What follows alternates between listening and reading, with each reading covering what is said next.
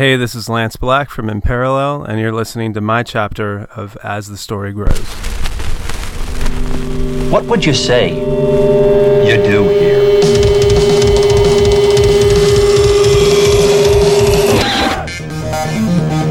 Have a good time all the time.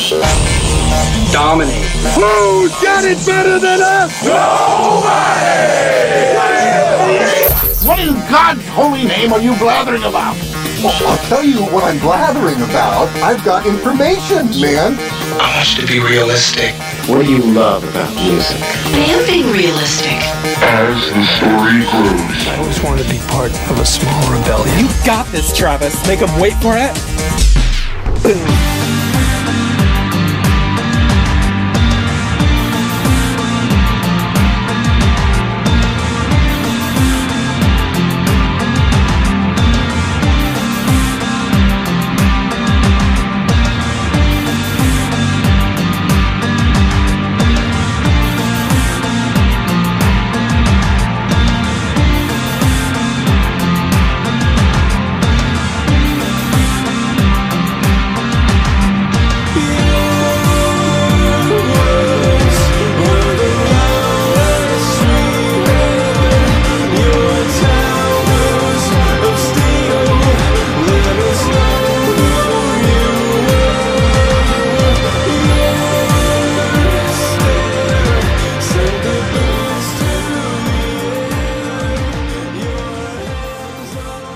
Awesome.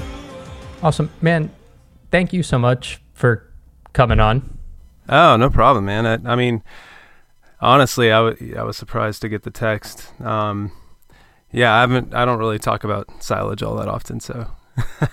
that, that's cool. We'll, we'll, Yeah. we'll cover it all. Um, Yeah. And like I, I texted you, like, I'm super curious to talk to you, not just from like, ooh, I'm curious about this like dark past or whatever, but as somebody Yeah. who's like been a fan of your music through the ages and who has evolved and changed kind of along with your sound. Um, so it's cool to get to talk to you about that. Um, you know, and I, I I get it. Like as a fan, you can like go back and listen and be nostalgic, whereas like a creator, you're like, oh, did I really do that? yeah. Uh, yeah. so totally. yeah, so I I guess maybe the best way to start this, since we're talking about like part of your musical, we'll talk about part of your musical career that you haven't talked about in a while, is um, maybe with the the big picture question to start, um, and that's I was looking up. Uh, Watusi came out in 1997 Yeah. so so your music has been out there and people have been listening you have been a fan of yours for 21 years plus now give or take yeah. um, That's crazy. so what's that like when you think about like a 20 plus year musical career I, look at it as just kind of growing up and, you know, following a path that, you know, I kind of, I guess I kind of chose along the way. Um, I grew up in a really musical family, and you know, my my parents actually met, and they were in a band, and um, you know, they got married. They had me. They took me on the road with them, and then it kind of felt natural to follow in their footsteps, and they really pushed me to to follow, you know, my heart and my passion, which um, I guess it was the age of 14 when it really became my passion. Um, but uh, but anyway, yeah, you know, it, it's it's interesting because I was looking at silage and, and thinking about it. I even like just for a brief second I Wikipedia'd it just so I remember like the timeline. It's it's one of those. It's funny. It's one of those things you kind of you know at least for me I kind of have just forgotten about. I think for a while. Um, partially just because I'm so far removed from it, you know, even just um, matter of time and all that. Um, right but because uh, it's been yeah it's been nearly 20 years since that was even a, a project right Yeah, yeah, definitely. Um, I mean, we we actually, it's funny. Silage started out as the high school rally band. Um, we would play like high school bonfires. You know, we would play like after school events. Um, actually, joined the band after it was formed. Um, I think something was going on. There was a dispute between the guitar player and, and the rest of the band, and so they were looking for someone else. And I went to the same youth group as as the guys, and so they asked me if I wanted to join, and I did. So uh, the funny thing is, I like there was a brief moment too where I had uh, begged them to change the name, but uh, they were like, "No, man, we have way too big of a following," you know. And we were we were the high school rally band, so. Um, anyway, um, but yeah, I think I think what's what's funny about um, or what's interesting, I, I, guess I should say about about Silage is, you know, I, that's how I that's really where I learned how to write songs. Um, mm-hmm. And uh, you know, imagine imagine writing a song, and um, you know, some of the very first songs that you write end up being recorded and put out there, and you know, that's that's why I cringe when I listen to some of that stuff because it was it was really you know, as all of us just kind of learning how to do it. Um, we were more excited about being able to put you know a verse, a chorus, bridge, and all that together and and call it a song than we were to actually listen to it on our own. You know, we weren't really writing um, you know music that I would just want to sit and listen to on my own. It was it was more of just the feeling of accomplishment at the time. I think so. Um, but yeah, you know, it's it's fun to think back on. Um, you know, the, the, guys in the band, um, you know, we were all kind of growing up. I mean, we we we were all from this this town in Northern California called Auburn, and um, you know, not a lot of people really move away from there. It's it's kind of one of those mm-hmm. areas where there's a lot of old high school friends that are still kind of there doing their thing, and um, which is great. There's nothing wrong with that, but that that's just kind of the kind of town it was. So when we, uh, you know, when actually we made something of, of the band and um, had management and a, and a, label and all that and started touring. I think we, our eyes were really opened to a lot of things. We really just kind of grew up, you know, together in a van. Um, it, was, it was pretty interesting, interesting time for sure. Yeah. Um, we'll jump back a little bit. What first got you into music as like a fan? Oh man. Um, the very first record that I can remember that I got on my own was uh, Genesis Invisible Touch.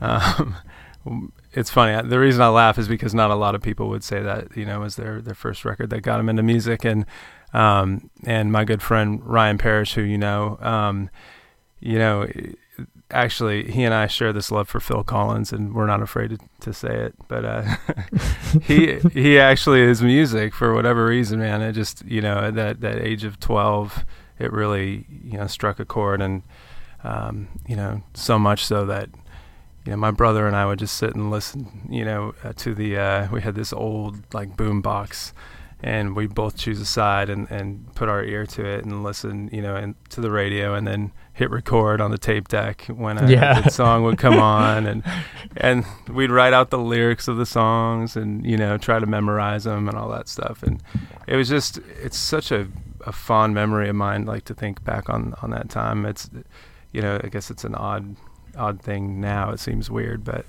but back then man it was just we were so in love with with music and just listening to it because it wasn't as accessible you know I mean I think back yeah. on hearing you know a song that I like or you know seeing a song like the very first time I ever um, heard the band Quicksand was I think um, on some late night show you know there was like this motocross show and I don't know I was just up oh, watching oh, yeah. TV and then there's Quicksand and I heard it and you know I saw the name so I went down to my local you know record store and ordered the CD and it took you know like a week or so to get there and you know so so you know that's music obviously um, was not nearly as accessible um, as it is now right right right staying up yeah. super late to watch 120 minutes to see sunny day play yeah exactly yeah. exactly man yeah it's yeah it was a different time but but also you know I, I think the thing i really liked about it too is in in retrospect is just the fact that there was a lot of mystery around it because now you know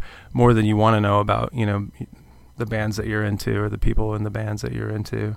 Right. Um, yeah. It's kind of cool to just like the first time you see them live, you know, it's a big deal. So. So it sounds like was Silage your first band then?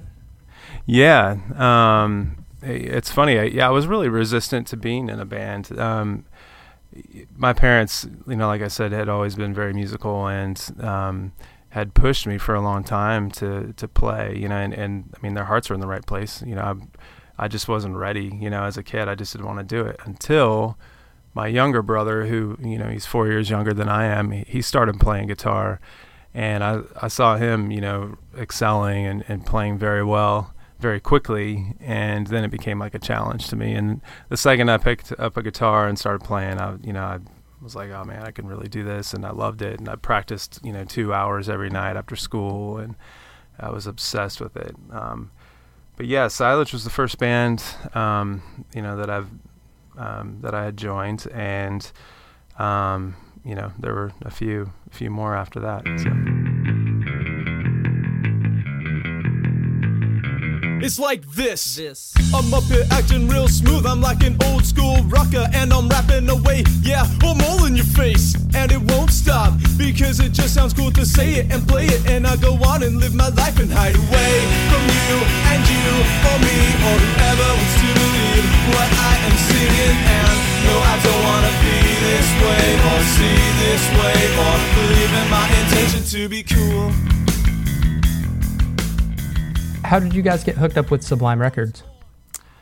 Wow. Um, you know, I think before Sublime Records, we we actually hooked up with um, a, a, great management company. Um, just a you know, I think it was managed at the time by two or three people. Um, but um, these guys, Paul Gunther and Rob Poznansky, um, I actually had to look up some information today to remember these people, but but they were they were so um, gracious and, and so good to us, and um, I'm trying to remember the name of the management company, but anyhow, they um, they got us a lot of gigs up and down the West Coast, and um, so you know we started playing and we put together um, you know some songs. We had a demo tape, and I think the you know our management was really pushing the music out there. Um, and we caught the attention of um, Sublime Records, which was a division of Essential Records. Um, and so um, I think, you know, we eventually ended up taking a trip to, to Nashville and we played a, a couple showcases, and uh, I think everything kind of came together from there. That, I mean, it's funny because that whole time period, it was you know, it, it, was fun to play in a band, and it was during that whole ska movement. I mean, I remember, yeah. it, you know, especially like you know the Bay Area, um, Sacramento. You know, there were there were a lot of ska bands out at that time, and um, I wasn't really into that scene, but I was in a band with you know a couple other guys who were really into that, and so and it was fun music to play. So I was like, oh, okay, let's do this. Um, and um, you know, we ended up. Uh, there were a lot of bands that would come to some of the you know some of what we thought were the coolest clubs in Sacramento and and we go check them out and it was you know it was great. It was amazing. But um but yeah we ended up for for a while we were more of a kind of a punk ska band. Um and our singer was really writing you know probably about 90% of the tunes. Um and it wasn't until you know our first record came out and he started receiving publishing checks and showing up with, uh, you know, new guitars that my my brother, who was in the band too at the time, um, you know, he and I looked at each other and said, "We need to start writing songs." so I think, uh, yeah. So I, we uh, the the record that followed Watusi, um, you know, had more of my brother um, and myself. You know, our influence on that record was all, was all over that record. Um, partially driven from uh, you know I guess the the publishing aspect of it, which is which is an odd thing, I guess. Um, but you know, we really uh, we had a lot more fun during that time frame because it was something that we felt like you know was more of it represented who we were. So yeah, so yeah, that will lead to my next question. So that was really the driver and kind of the change in sound on Vegas Car Chasers was you guys writing. Yeah, yeah, it was. It's funny that it, yeah, it, it kind of seems it kind of cheapens it, I guess, a little bit if if we say it was driven by you know wanting to, to yeah wanting to uh, make money. get some money yeah from from publishing but I mean I'd be lying if I said otherwise so um, but no I, I actually look at that though as a great thing um, because it did you know from there I started writing a ton and um, I started really follow, falling in love with writing. And I started singing more. Um, I started playing guitar a little differently. I started playing guitar more like, you know, the bands that I was influenced by, you know, like mm-hmm. Smashing Pumpkins, Quicksand, um, Far, um, Far, and, and the Deftones, which were both Sacramento bands, um, which is, you know, right outside of where I was raised. Um, and um, you know I actually got to see both of those bands um, live several times, and um, you know I, I, guess I count myself very lucky to be able to kind of see them when they were just getting started and all that. Um, but they were a huge influence, and so you know it's funny when you listen to Watusi and and then you think of you know my influences being you know that scene. You know, Deftones Far. Um, there was a band called Little Gilt Shrine that that was really good during that time too, from Sacramento. But um, you know, the the two don't really match up. Um, the yeah. influence and and what was coming out. But again, it was more of you know we were just excited to be playing and, and writing songs. Um, it was less about our influences. Yeah, yeah, no, that's that's cool. Yeah, there are some songs on Vegas Car Chasers. I put that record on today just as like a refresher before we talked and like cranked the stereo up really loud. And I was like, there's still some songs on that record, like Yo Tango, the guitars on there like really kick and sound great. Jazz super stereoponic, inside your feel, inside you make, me feel. Jazz, super stereo, stereo, jazz super stereo That's how you make me feel. That's how you make me feel. Jazz super stereo, stereo, jazz super stereo Oh, thanks, man. No, yeah. Well, I guess there a big change on that one too is, um, I mean, we kind of went through a lot of drummers, but um, we ended up um, Chuck Cummings. I don't know if you know any any bit about Chuck's uh, background, but he was in Dakota. Yeah, Motor he's Company. legendary. Yeah, yeah, he's he's incredible. Um, I mean, it, it's so funny. You know, we were just kids, and, and he was a forty year old man who joined our band, and and I say that now like lightheartedly because I'm, uh, you know, I'm past that age. Um, yeah, and I have no problem admitting that, but, um, but yeah, he, you know, he hung in there with us, but um, but he brought this energy to the band, you know, especially in that song. I mean, his his playing was just incredible, and and um, you know, we'd come up with something, and he all of a sudden, you know, totally changed the the energy in the song by what he was playing. And um, I think, you know, before that, um, you know, we hadn't really experienced anything like that. Um, you know, it, it, really it was kind of the change that we needed for the direction that we were going in. Um, and we had actually just, you know, our, our I guess, longtime drummer uh, Ryan Clark um, had decided to to leave sort of the touring you know world and all that and, and get married and um, you know and settle down um, which I can't blame him. I mean he, you know it's a it's a tough thing obviously uh, having a family and touring and all that. So so but it happened you know at the right time for us because we were we were changing too so. Yeah. What was it like uh, well I'll, I'll go to that in a second. How did you guys end up with Chuck joining the band? Just because of label connections or? Yeah, yeah, I would say it was mostly because of label connections. Um, our A and R guy Bob Wohler was um, a really good friend of of Chuck's, and God, I'm trying to remember what band Bob was in. Bob was, I, I don't think it was as successful as Dakota Motor Company, but they had played some shows together. Um, and then you know Bob later on became this A and R guy um, for Sublime Records. Um, and so he recommended Chuck, and you know was able to talk ultimately talk Chuck into joining our band, um, at least for the recording process. And Chuck, I think, really fell in love with the songs, and um, you know, and decided to to go out and tour the record with us. So we we were very very lucky to uh, have met him, and um, they actually he came through town um, a month or two ago with a prayer chain. Um, they played Mercy, or not Mercy Lounge. They played Cannery, which is right next to Mercy Lounge. Um, and uh, unfortunately, I was not able to make it, and I was really excited because I was going to meet up with Chuck. But anyway, he's he's an old friend for sure. That's cool. What was it like uh, moving up to Essential? Oh man, that was that was interesting because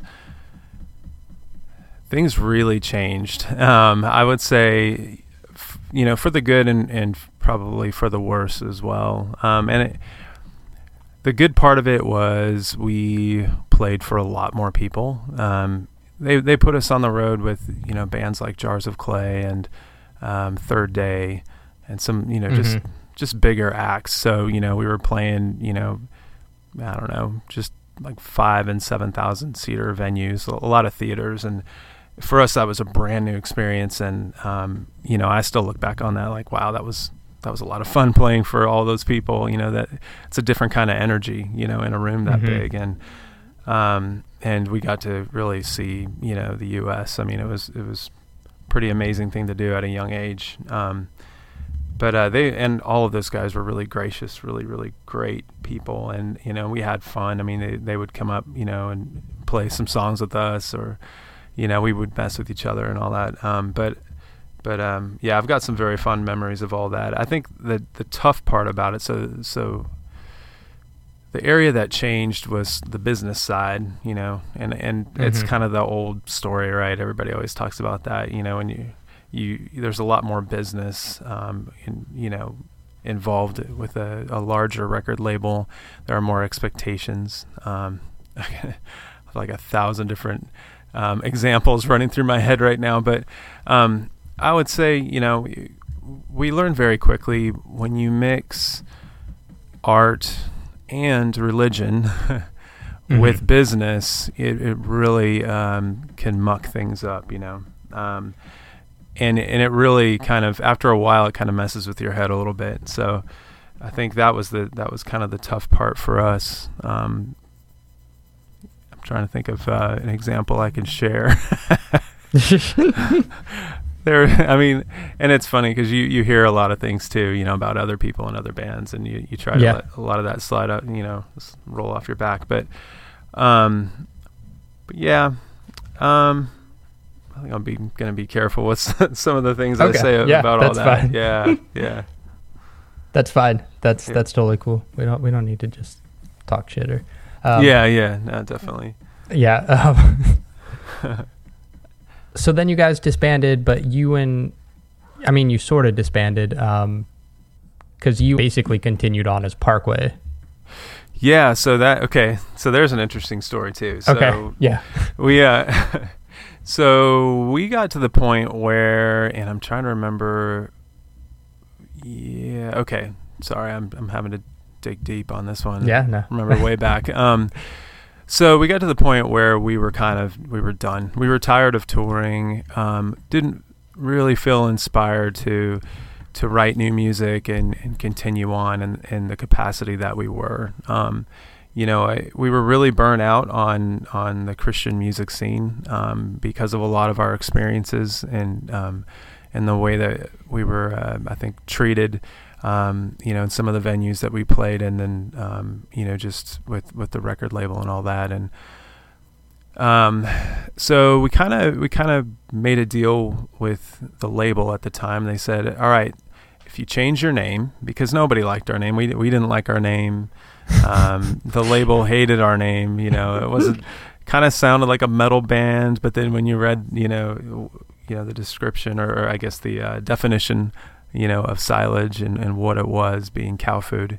Um, yeah, I think the whole thing was ridiculous. so, so they said, all right, so we'll let you out of your record deal if you change your name and you put out one more record, but this time, you know, we want to up the the Jesus count. You know, we want to make sure that you're you're singing about Jesus a little bit more than you were on on your last records.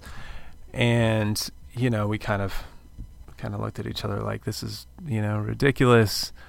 Um, but I think at the time, you know, we were we were pretty desperate to just kind of be done with it. And yeah. I wouldn't, I can't really speak for everybody when I say that. You know, if I'm being honest, um, I think, you know, I, I think Damien, you know, to this day, Damien Horn, um, who who was the singer in Silage, um, the primary singer, um, you know he's got a true passion around around that and, and playing churches and and um, you know he, he's an, an, awesome individual um, you know, even though we haven't really kept in touch, I mean, I've got good memories of of Damien. He's I consider him a good friend. Um, but um, but my brother and I, I think we were just completely done. You know, we were the three of us were kind of the the core members of the band, um, and so we decided, okay, we'll we'll do this. So we changed the name of the band. I don't even know who came up with it. I think it might have been partially um, the label, and then I know Damien had some influence on it as well. But but we changed the band name to Parkway, and so it was still Silage, but the name was Parkway. Um, and we started making this record, and we when we finished the record, my brother looked at me and he said, "I can't, I can't do this anymore. I'm done. I'm not going to tour this. I quit." Well, the funny thing about it is we had already done the photo shoot for the record, so there were three of us on the cover. Um, we they actually flew us out to the Bahamas, which was an incredible experience. We really had a good time. We kind of just goofed off the whole time we were there, and then you know, like one of the days, we actually you know got down to business and did some photos. But um, so when my brother quit, they literally cropped him out of all the photos. So there's there's Damien and I. I mean, I, I, might as well have been giving him you know piggyback rides you know across the beach. You know, it looked yeah. it looked pretty pretty uh, pretty goofy, I think. But um, but you know, I mean, it kind of matched the record anyway. I guess on on some level. Um, I think you know you listening back to that record. Um, there are some things that there are some moments that I'm proud of on it. Um, but you know, it, it just it kind of came from a, a, weird place, you know, for us. And and there was one song in particular, I think that that ended up being played on Way FM quite a bit um, because we did up the the Jesus count. And um, in fact, we uh, we ended up playing uh, that particular song at the Ryman, um, and you know, Jars of Clay was there, and they actually sang and and ba- were the backing band, and we had this whole thing, and um, and the reason why I'm telling you this is because that moment is what um, made me quit um, playing in in the Christian you know market, the Christian world, um, because the second I stepped off of, off the stage, I was embarrassed. I felt I felt like that sh- should have been such a proud moment for me. Um, but I was really embarrassed to have been on that stage because it wasn't something that I believed in and it wasn't something that I could be proud of. So um, it was like one of those moments in your life where you have an epiphany, everything kind of slows down and you know, you know what, either what to do next or what not to do, you know, and that was, that was a moment for me. So um, I quit the band then. So before, I think before the record even came out, um, you know, I quit, and my brother had no quit, and so Damien actually carried on um, with some of um, our really close friends um, who now I play in bands with. Um, he, they actually um, played with him for I guess probably another year or two, um, and I don't really know how, where or, or when it fizzled out, but eventually it, it, they quit. So.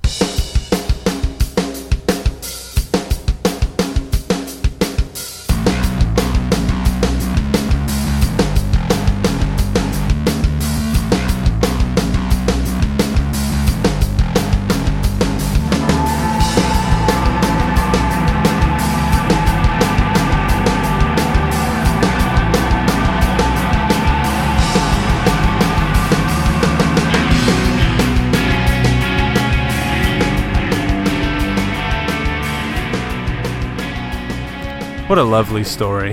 no,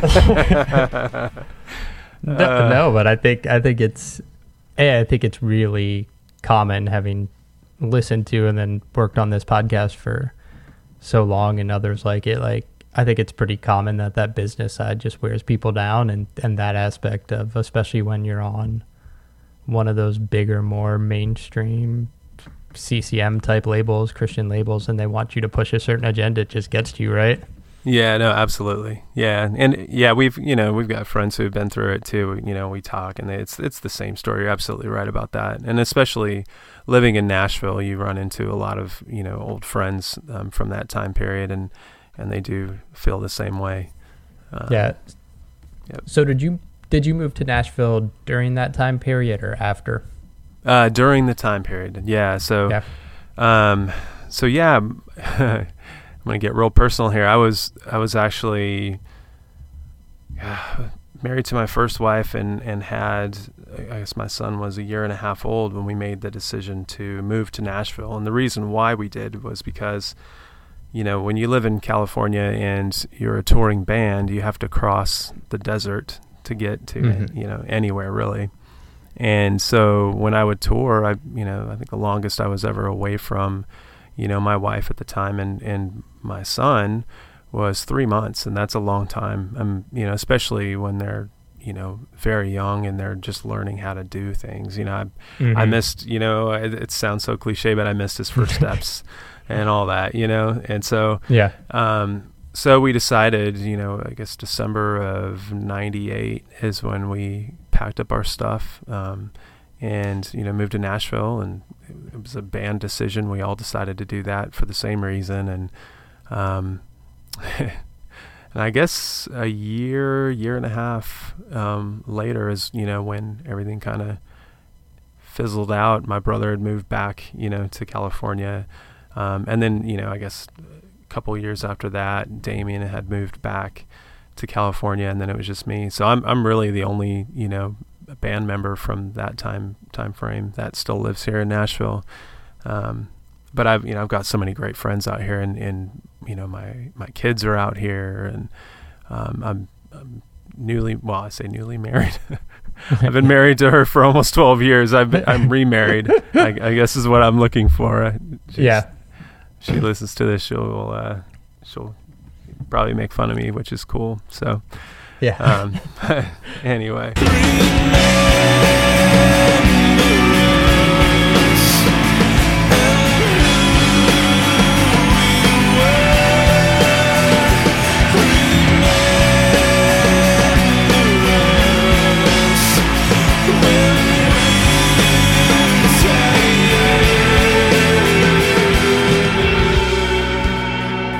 So, was there a period where, I guess, in between Parkway and Celebrity, where you didn't do anything, where you tried to figure that out, or did you know you wanted to continue on and do something next? Yeah, so I mean, I, we picked right back up. Um, so I don't know. It was probably, gosh, I, would say only just a matter of months before. Um, you know, I was in a room with um, Matt and Jesse Fine, you know, writing music for Celebrity. I met both of those guys when we were touring with Silage. They were in a band called Prophecy.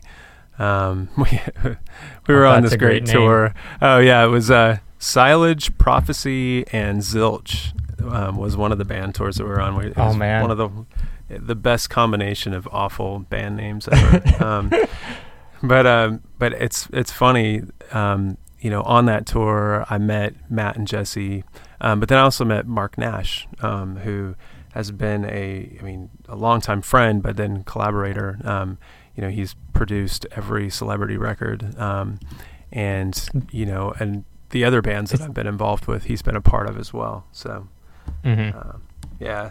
So yeah, we we like I said, we um, we got in a room, just started writing. We were a three piece. We intended to just remain a three piece, and uh, but I think the songs that you know we heard, uh, the way that we heard the songs that we were writing, you know, they they needed to be a lot bigger. Um, than uh, than how it was sounding in the room, or at least we heard it that way. And so we uh, we started our search for a guitar player, and it took a really really long time until we found someone. But um, really, you know, we went through.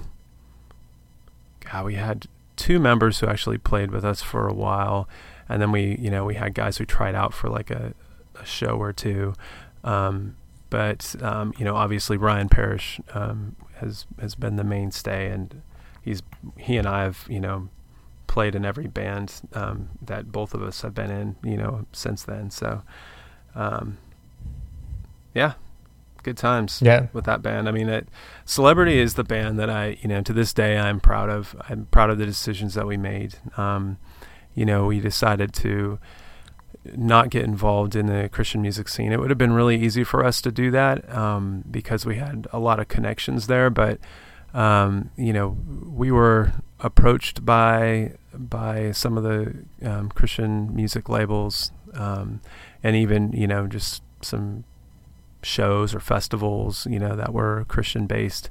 And it wasn't that we were, you know, turning our back on Christianity or, you know, or hateful towards it, but we just we didn't want to be bitter. Um, we we wanted to kind of do things on our terms and and play music because we enjoyed it. Um, you know, write songs that we would want to listen to and and try to inspire ourselves and and if anybody else was into it, cool. You know, that was our feeling then. Whereas before that, I think it was a, an entirely different focus. So um, it was it was fun to be a, a part of that.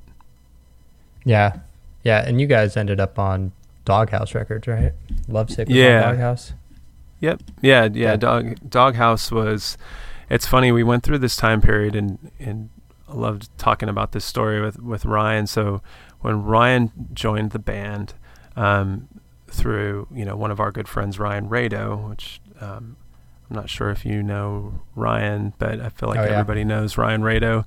Um, yeah, yeah. So we we had randomly um, met Ryan Rado at um, the state fair, and uh, he uh, he was the one who um, connected us with Ryan Parrish, and um, who happened to to be a fan of the band, and so and he had just left Hopesfall, um, and so the timing was perfect. But he he you know drove out to Nashville from North Carolina, and we needed to get him ready real quick because we had this showcase for Atlantic Records in New York, and um, we had it.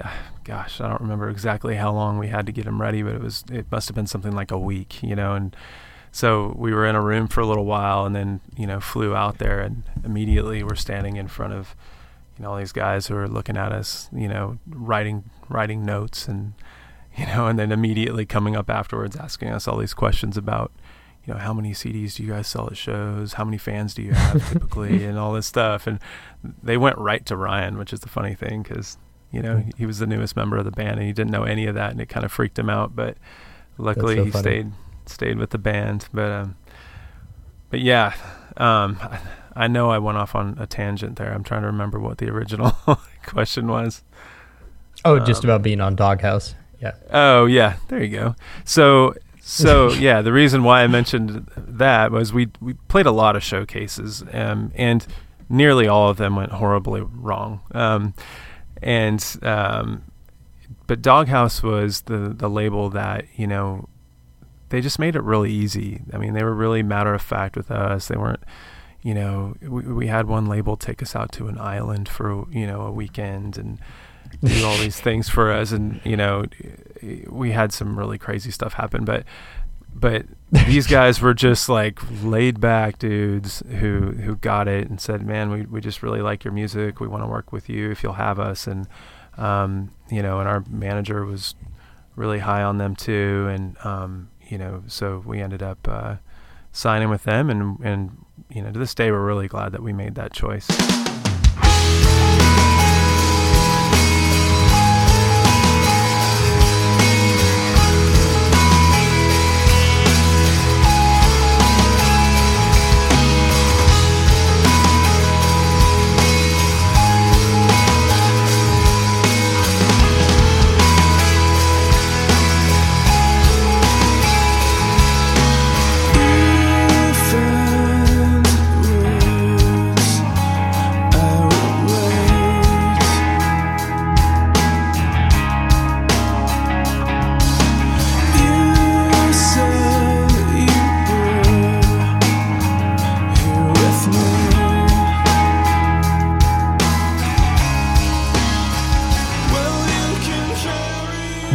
Brought celebrity to an end? Um, so basically, recording our last EP, I think, was kind of kind of when everything ended. Um,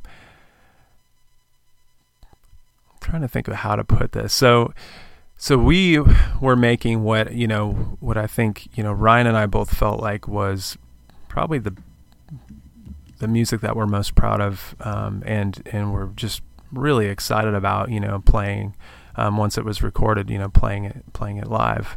Um, and Mm-hmm. you know, most of our our fans don't even know that record came out uh, because uh, I don't even know if we released it on a label. I think we just released it on our own uh, because it Yeah, kind of ended right. abruptly. Like we were, we set out to make a full length record, and um, I think you know, it, I, I don't know all of his reasons behind it, but I know that I know that Matt, um, you know, our drummer, was was ready to do something else, and I can't fault him for that. He's actually become very uh, successful in the path that he's chosen. He's um, you know, he wanted to be a business owner and, and cut hair, and um, he's opened up several, um, you know, salons here in Nashville that are, are very successful, um, and and he's doing really well for himself um, there. Um, I think the rest of us weren't ready for that, um, and so we were a little bummed, but. Um, we ended up with um, I think there are six songs on that that last EP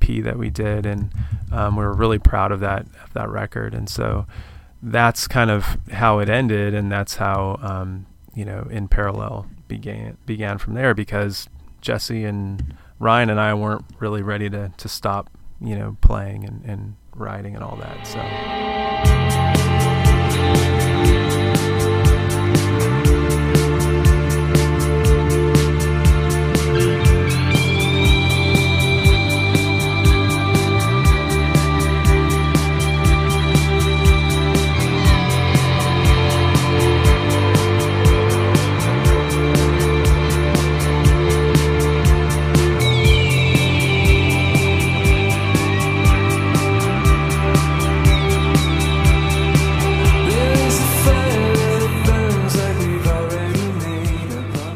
And then you guys, you just did everything for In Parallel yourself. I know that. And Ryan's got a new studio up in his uh, refurbished house.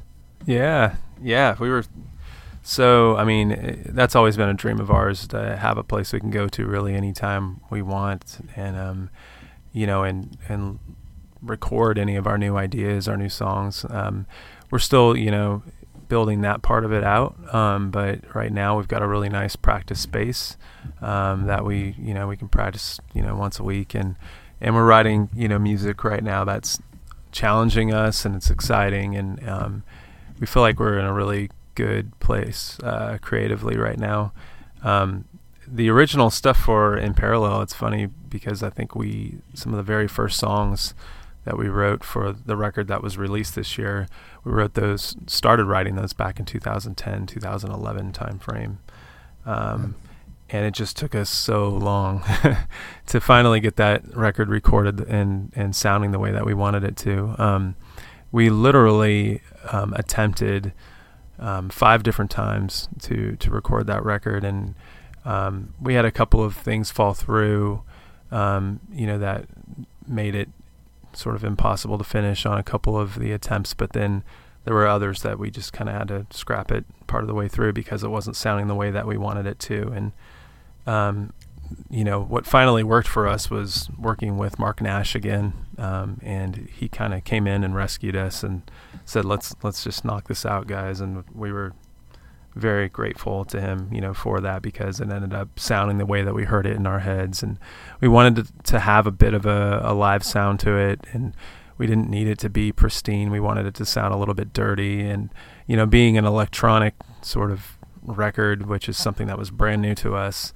um, especially you know, uh, you know, having to figure out the loop thing live, and and even just you know, when writing the songs, how to put all that together and make it work um, it was you know it was great to have someone like Mark, um, you know, come along and help us with that with that part of it. Yeah. For my for my personal uh, interest, that's Mark Nash from uh, formerly of PFR, right? That's right. Yeah. Yeah. yeah exactly. Right. Yeah. Yeah. It's funny. Miss- it's it's funny how all that stuff works out, isn't it? Um, uh, yeah. No. yeah. So he, yeah, like I said, he was on that awful tour, Silage, Zilch, and Prophecy, and Zilch was um, all the players in DC Talk's band. Yeah. Um, and of course, you know, Mark was not um, a part of that band, but they needed him to to step in and play on that tour. So so he was playing with them and. Oh man, yeah. we we all bonded because I think you know, like my brother and I were tired of playing the music that we were playing. Um, you know, I think Mark was tired of playing what he was playing at the time, and we just hung out and talked about music and and you know just had a really good time. We made the best of you know what we were doing at the time, and um, I think that's where you know we became really great friends and, and are to this day. So anyway, yep, he's from PFR. I thought so. I just uh... yeah.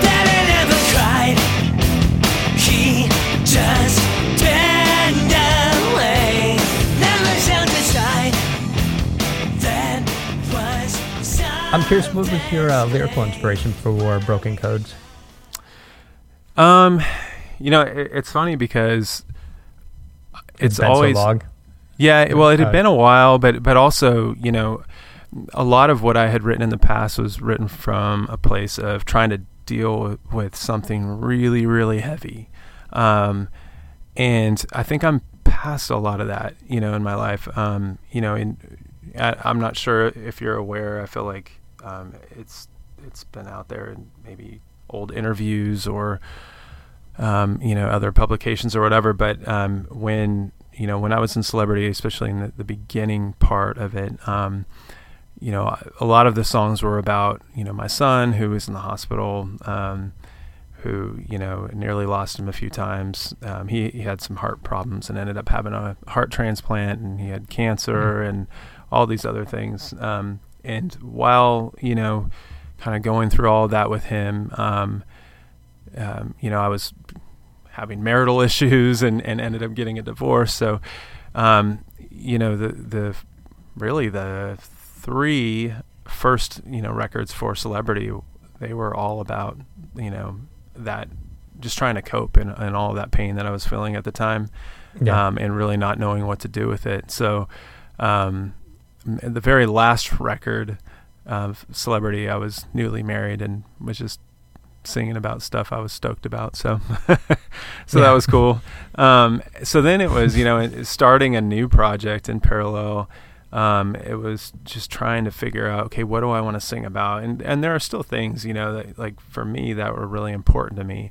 Um, and I just, it was a mindset change for me because I was like, oh, where's you know where's my inspiration? You know, they, some people joke that you know when you get happy you lose your your inspiration or you're not you're not a good songwriter anymore, and you know, um, I I don't really agree with that, but yeah. I could see where you know where where people would say that.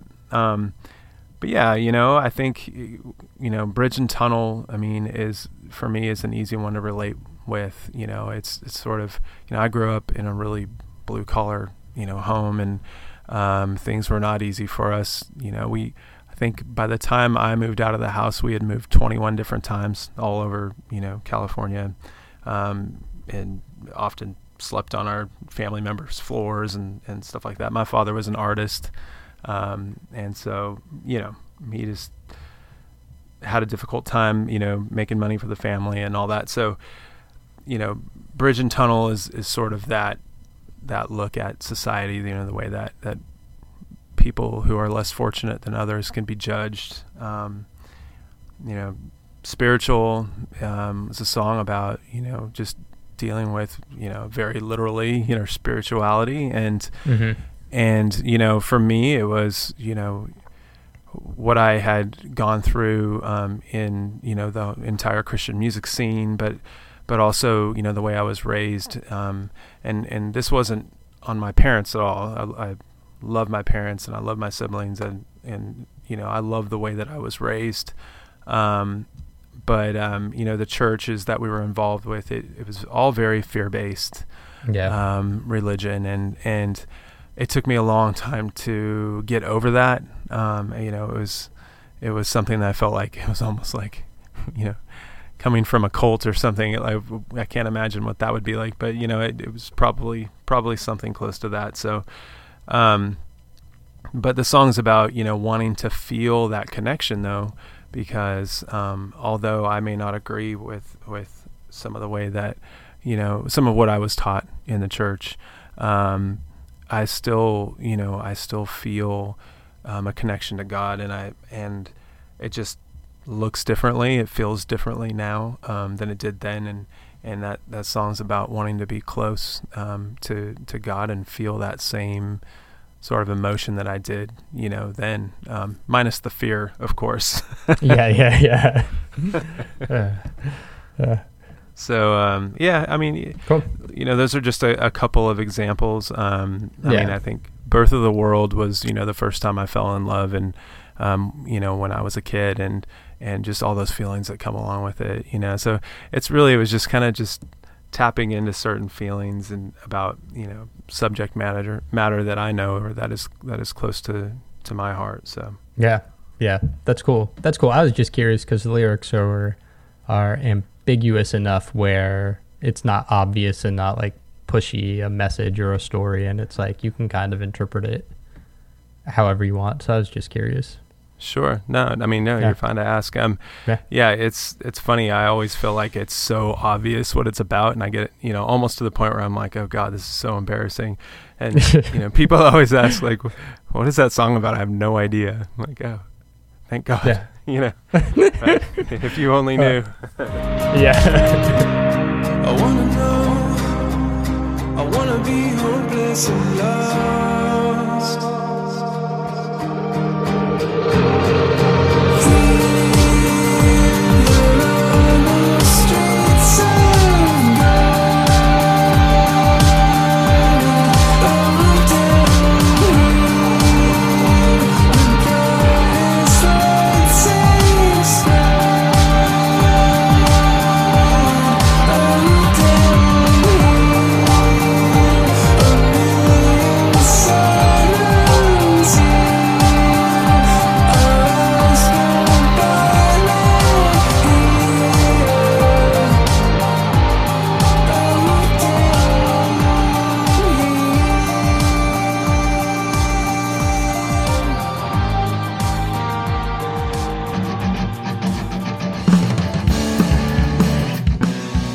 Thanks for listening to As the Story Grows.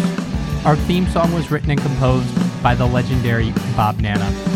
If you like what you hear, subscribe on iTunes and give the show a rating and review. If you'd like to support the show financially, click on the Patreon link at asthestorygrows.com. If you enjoyed this episode, share it on social media with your friends. Much appreciated, and thanks for listening.